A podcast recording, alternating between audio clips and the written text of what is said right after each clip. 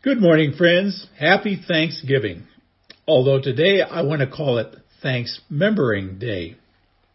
You know, I've always loved 1 Thessalonians 5 verses 16 to 18. It's a tremendous passage for this Thanksgiving or Thanksmembering Day. It says, always be joyful. Never stop praying. Be thankful in all circumstances, for this is God's will for you who belong to Christ Jesus. Now, of course, you need to realize that that passage does not say be thankful for all circumstances, but rather in all circumstances. No matter how terrible the circumstances of life, with God's help, there will always be that for which we can be thankful, even on days that are not called Thanksgiving Day. And yet, you know something, Thanksgiving is a great time, though we almost fly right by it. I mean, Christmas decorations and Santa Claus, it seems, arrive somewhere after 4th of July. In fact, I wouldn't be very surprised at all to see him on a, a parade through Branson on the 4th of July wearing shorts.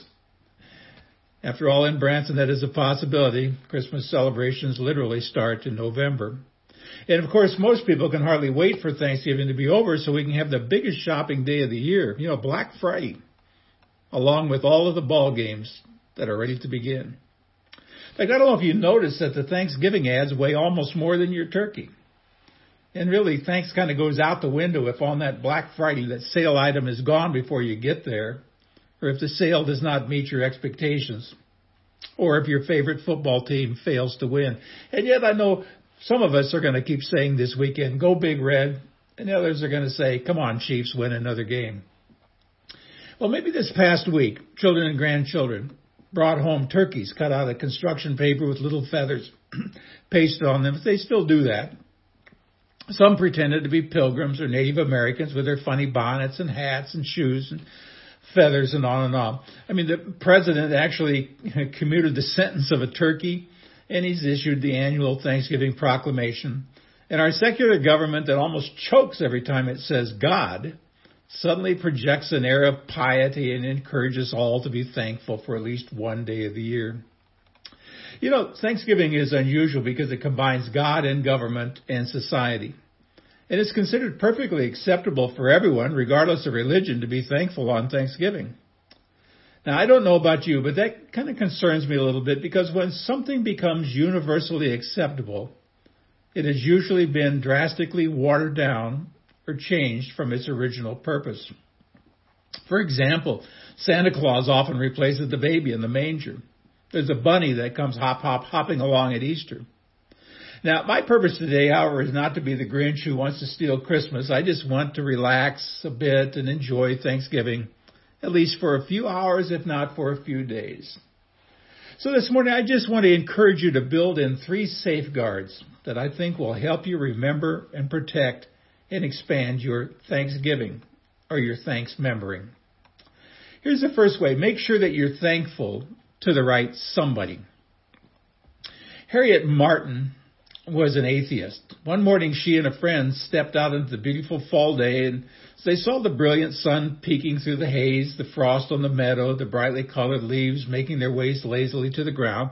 She was filled with the beauty and she said, I am just so very thankful her believing friend asked, Thankful to whom? You know something? That's a good question, and not just at Thanksgiving. If you really are thankful, then the next question would have to be, Thankful to whom? Well, King David in the Old Testament knew the answer to the question of thankfulness because if anyone ever had cause to lift his voice in thanksgiving, it was David, a shepherd boy who became the hero of a nation, a hunted fugitive who became its king, and then a condemned sinner who became a man after God's own heart. I mean, is it any wonder that he began Psalm 103 with these words, Let all that I am praise the Lord with my whole heart. I will praise his holy name. Let all that I am praise the Lord. May I never forget the good things he does for me. So I say it again, when you decide to be thankful, be sure that you, like King David, are thankful to the right somebody. Here's my second suggestion. Make sure you thank God for the right reasons. Now, friends, if you were to draw up a Thanksgiving list of things for which you are thankful, what would you put on that list? Well, I know some of the things that I would probably include. You know, in spite of everything that's taken place this past year, and let's be honest, this past year, 2020, has not been easy. And yet, I am still thankful that I enjoy the blessings of living in this great country. You know, I've lived in other lands, I've visited many other countries, and I'm so thankful for the privilege of being a citizen of the United States of America. And despite all of my occasional aches and pains, I'm thankful for physical blessings too. I mean, someone once said, count your fingers and your toes, and if your mind is sharp enough to count that high, then give God thanks for your mind too. Thinking that you can see and that you have the agility to move from one place to another. See, I thank Him for supplying me with everything that I really need. Now, I hope you notice I did not have, I do, I do not have everything I would like to have. But you know, our good Lord has met my needs. And I know that He is the supplier of every good and perfect gift that comes my way. Now, I realize that our list could go on and on, but let's look at a list that David made in Psalm 103. We'll start at verse 3. He begins by thanking God for being a God who forgives all our sins. Now, he does not begin by thanking God for making him king or that Israel was the strongest nation in the world. No, first of all, he thanks God for forgiving sins. Now, may I suggest that this is the most precious gift that any of us can ever receive? I mean, God, through Jesus, has provided the way for our sins to be forgiven, and it is ours if we will accept it. Then he says that God heals all your diseases. You know, David probably didn't know much about germs or infections or COVID-19, but he knew that when the people of Israel obeyed God's laws, they didn't have the plagues the nations around them had. He also knew that when troubles did arise and they called on God for help, he was always there to help. Now, of course, we may not be able to understand everything that happens in life, but I am convinced that God is still the great physician and that he knows the deepest needs of my life and your life even better than I do or you do. And whether my need is physical or psychological or spiritual, I'm sure that God will always do that which is best for me. And I'm so very thankful for that. And then David says that God redeems me from death and crowns me with love and tender mercies. You know, God certainly, certainly did that for King David, and guess what? He is still doing that today. And then he says, God fills my life with good things. My youth is renewed like the eagles. Now, I like that.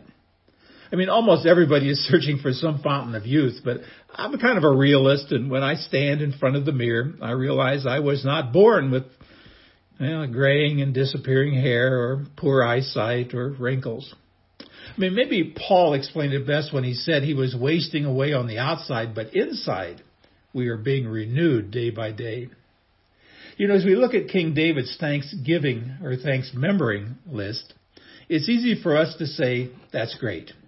We can just add his list to ours and join all others together in thanking God for all the joys and blessings he showers upon us every day. But friends, and this is my third suggestion, even though bad things happen to God's people, we can still praise God. You see, not everybody is sharing in our joy and thanksgiving. I mean, there are many people in our own community and in this world that are suffering. I mean, listen to the prayer list in church on Sunday. You're going to see some who are anticipating surgery, others battling perhaps a terminal illness, some struggling with family or financial problems. In fact, almost everybody who's listening today is suffering in one way or another, and if not today, then perhaps tomorrow. It was Job who said, Every man is born to trouble just as the sparks fly upward. Yet even though bad things happen to God's people, we can still give praise and thanksgiving to God. Now, why is that? It's because the great difference between God's people and the rest of the world is that God's people do not suffer alone. David put it this way even though I walk through the valley of the shadow of death, I will fear no evil. You are with me. Your rod and your staff, they comfort me. So you see, friends, we are not the only ones struggling. We are not the only ones hurting. The people who never darken the door of a church are hurting too.